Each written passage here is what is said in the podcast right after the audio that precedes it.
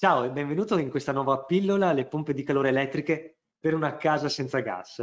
Io sono Samuele Trento, sono un ingegnere meccanico che si è specializzato nei sistemi in pompa di calore. E oggi daremo risposta alla domanda: dove si installa di solito la pompa di calore? Serve un locale tecnico?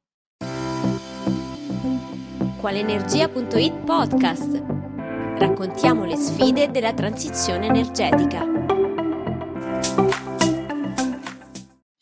Ecco, è la domanda che viene fatta quando una famiglia ha deciso di staccarsi completamente dal contatore del gas e magari non ha idea di che cosa bisogna fare, se basta semplicemente togliere la caldaia dal muro e mettere la pompa di calore al suo posto. Ebbene no, ebbene no perché? Perché la pompa di calore ha un sistema eh, e è costituita da alcuni componenti in più rispetto a una caldaia. Apriamo le due categorie. Pompe di calore aria-acqua, quindi pompe di calore che hanno bisogno di aria esterna per poter funzionare. Quindi sono sistemi che sicuramente hanno un'unità esterna da posizionare appunto fuori. Eh, alcuni mi chiedono: ma posso metterla in una sottoscala piuttosto che una bocca da lupo? No, eh, dobbiamo recuperare più energia possibile dall'aria, quindi la pompa di calore deve stare all'aria più possibile, deve girare più possibile aria e quindi la devo mettere in posizione dove il flusso d'aria sia abbondante. Non la posso mettere come un condizionatore appiccicata al muro a dieci centimetri, perché lì passa poca aria e la pompa di calore probabilmente funzionerà lo stesso, ma anziché recuperare energia dall'aria la recupera dalla corrente elettrica, quindi mi ritrovo delle bollette molto più alte Eh, solo perché non ho dato la possibilità alla pompa di calore di lavorare bene.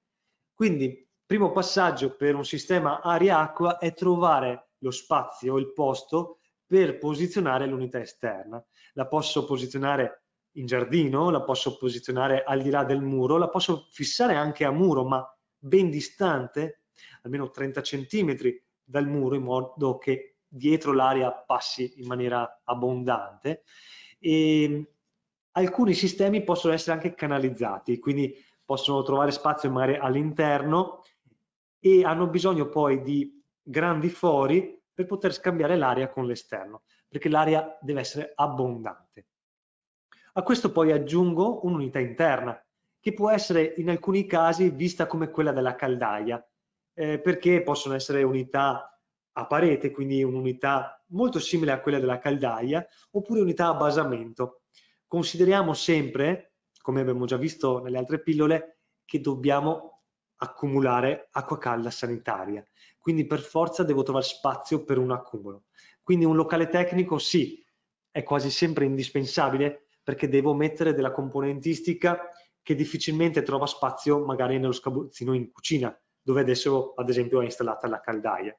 Quindi nei condomini eh, non sempre c'è la possibilità di installare una pompa di calore, perché devo trovare questi spazi. Consideriamo poi che un accumulo di acqua calda sanitaria pesa, pesa notevolmente, perché un accumulo da duecento litri, sufficiente per una famiglia di quattro persone, già la lamiera di per sé peserà cento centocinquanta chili. A questa ci aggiungo anche duecento chili di acqua, perché duecento litri equivalgono a duecento chili, e quindi siamo già a trecento chili di accumulo che vado a posare nell'appartamento. La domanda è: il solaio del mio appartamento è stato progettato per sostenere tutto questo peso? Ecco, qui subentrano ovviamente i progettisti che dovranno fare le loro valutazioni. Oppure anche il terrazzo. Il terrazzo è stato progettato per mantenere questo peso? Quindi non sottovalutiamo il fattore peso, che nelle caldaie era ininfluente, perché le caldaie pesano molto meno e non hanno bisogno per forza di un accumulo di acqua. Con le pompe di calore sì, quindi si parla di spazio e si parla ovviamente anche di peso. Se invece apriamo il tema pompe di calore geotermiche, quelle che lavorano con l'acqua di falda o con una sonda chiusa mh, nel terreno, ecco che non abbiamo in quel caso bisogno di un'unità esterna, quindi non vediamo nulla all'esterno, ma abbiamo semplicemente un sistema che viene posizionato in centrale termica. Anche qui però c'è sempre la necessità di un accumulo, quindi abbiamo la necessità di trovare lo spazio per la pompa di calore che, passami il termine, potrebbe trovare lo spazio di una lavatrice per una uh, casa villetta residenziale e di un uh, bollitore da settanta centimetri di diametro per un metro e ottanta di altezza, come ordine di grandezza, da posizionarsi a fianco per avere l'acqua calda sanitaria, che non posso produrre in altri, in altri modi. Quindi ehm, quasi sempre c'è la necessità di un locale tecnico e poi dobbiamo valutare gli spazi esterni ed interni per la componentistica.